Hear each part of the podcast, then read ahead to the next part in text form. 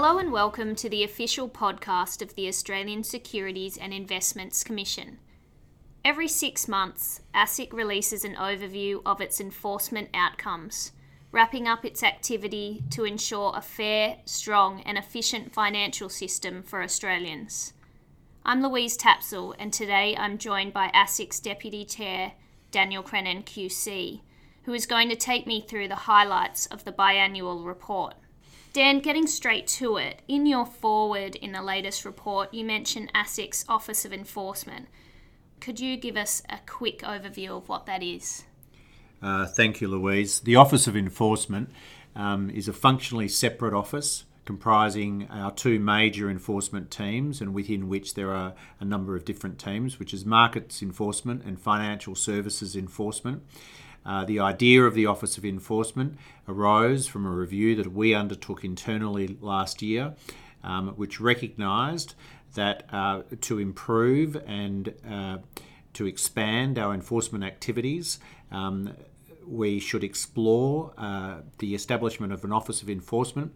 Um, and part of that Office of Enforcement is to concentrate upon uniformity within the office itself, um, flexibility within those officers that work for the Office of Enforcement, uh, to respond to and um, manage uh, the con- misconduct that the Royal Commission obviously has focused on, and more broadly that we are aware of uh, in an expedited and efficient manner. Our enforcement work has a core focus on deterrence, public denunciation, and punishment and we continue to pursue that approach, uh, adopting our why not litigate strategies. Um, the Office of Enforcement is, uh, for example, uh, investigating matters referred to ASIC by the Royal Commission, which includes 13 referral matters and a number of case studies. Uh, we are currently investigating and assessing 30 of the case studies uh, that came to light during the Royal Commission hearings. And of course, there are matters before the court relating to the Royal Commission hearings, such as the Dover McMaster matter and the NAB Nullis fees for no services matter. And Dan, how are you hoping the Office of Enforcement will strengthen ASIC's enforcement effectiveness? It will have a single enforcement strategy for ASIC, which is the first time that that has taken place, as far as I understand it. Um, we'll have strengthened governance structures across all of ASIC's enforcement functions. Uh, importantly, collective prioritisation and accountability for delivery of the most strategically important enforcement matters across ASIC. And as I referred to earlier, flexibility in resource allocation across specialist enforcement teams within the Office of Enforcement to respond effectively and efficiently. In other words, with accommodation for the specialties which exist both within enforcement and in the broader ASIC, uh, and a um, well disciplined and uh, well recognised hierarchy of accountability and decision making, the Office of Enforcement um, will be a well run, coherent uh, office that will be able to effectively and expeditiously respond to misconduct when it takes place and comes to our attention. And the Office of Enforcement is expanding as well after the government announced 404 million in funding for ASIC over 4 years. Uh, yes, that's correct. Um, this will allow us to recruit more uh, enforcement officers, and they may be analysts, investigators, and lawyers, and give us more capacity to investigate and, where necessary, uh, litigate instances of misconduct. Um, I should say that the Office of Enforcement, with its increased budget, will use uh, external resources perhaps more so than it has in the past, particularly uh, members of the bar, to provide advice as we conduct our investigations and in the pre litigation process. Um, and that I think will also uh, bring us into line with some of our peers. Uh, as we expand our operations, we will expand both internally and also expand our use of external resources with our um, better budget. Now, Dan, you mentioned the Royal Commission. One of the case studies in the enforcement update relates to documents sought by ASIC from Clayton Utz. These documents were interview notes of AMP staff regarding fees for no service. This conduct was considered in the Royal Commission in April 2018. Yes, Louise, this was a success for ASIC. Uh, we did request the interview notes. Um, there was a claim of legal professional privilege. Uh, we disputed the claim and commenced proceedings in the federal court, uh, seeking that AMP and Clayton Utz um, provide the documents, uh, and the legal professional privilege claim was not um, upheld. That case um, resulted in AMP and Clayton Utz uh, volunt- voluntarily uh, providing those documents, uh, and the hearing itself did not take place. Now, I've spoken publicly about this in the past. Um, of course, legal professional privilege is a substantive right, and there are many other rights that parties can invoke uh, and rely on in the course of litigation.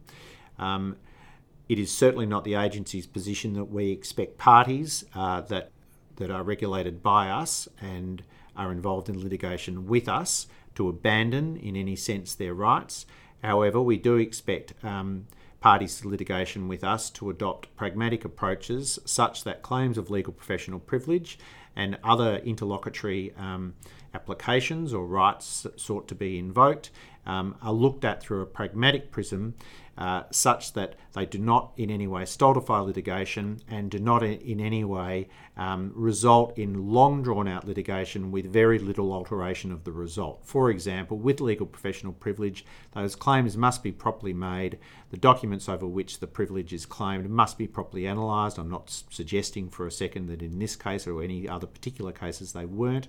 Um, but in, in order for the regulator to do its job properly and to bring certainty as to these disputes, that is, litigation against the regulated entities, and we as a regulator and the broader community see some positive outcomes from the Royal Commission and that the legacy cases that uh, that will be subject to litigation over the next couple of years will be dealt with in an expeditious and pragmatic way, both by the regulator and also by the parties to that litigation. And our updates on fees for no service are ongoing. Keep an eye on the ASIC website or sign up to receive our media releases.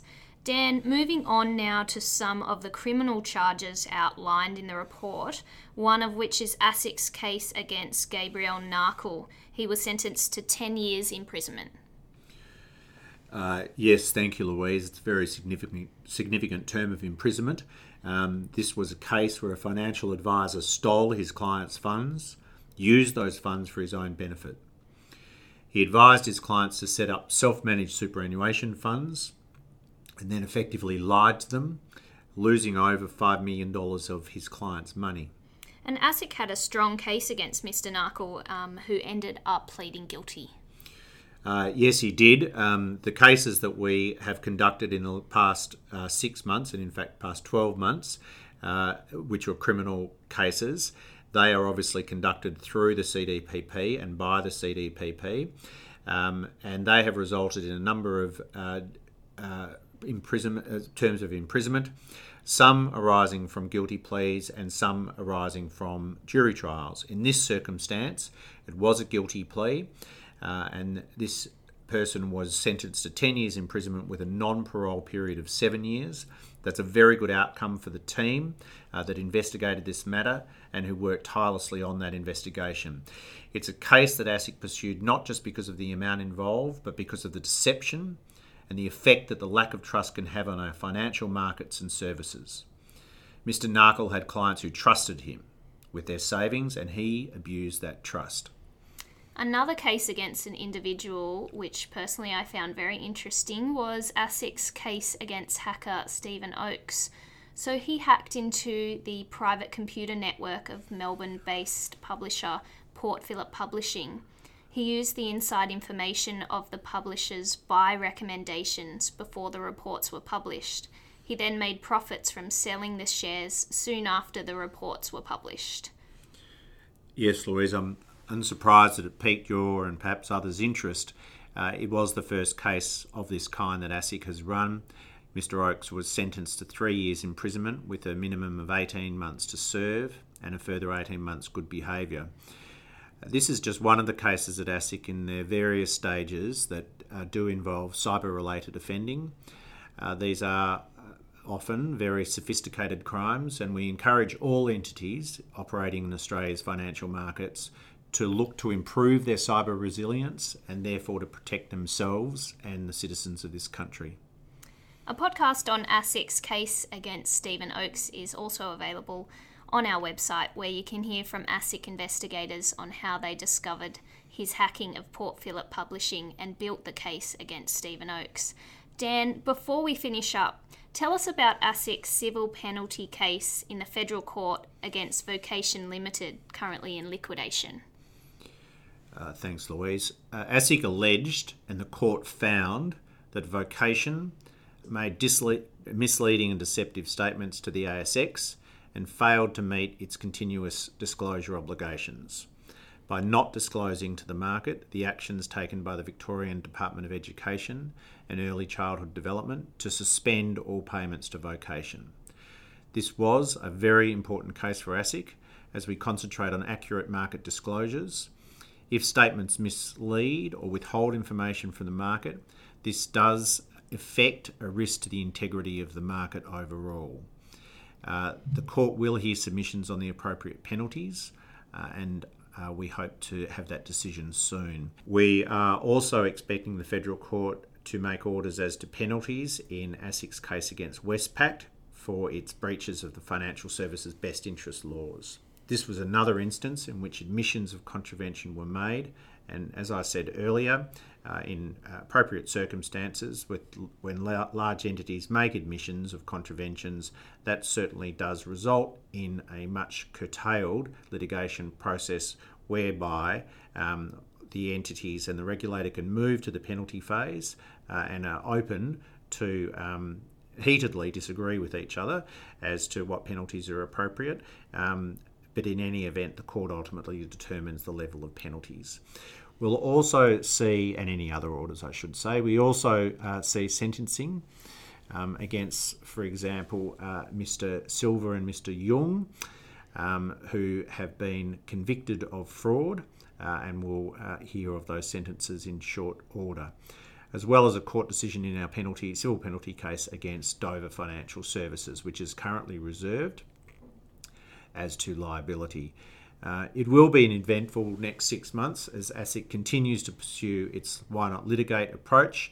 And I can say that we will be issuing a number of cases arising from or relating to the Royal Commission uh, as we have applied our resources both internally and externally um, to expedite those and many other cases, such that in the next six to 12 months we will certainly see uh, a significant increase in the amount of cases investigated and therefore or thereby in, issued uh, uh, and litigation taking place.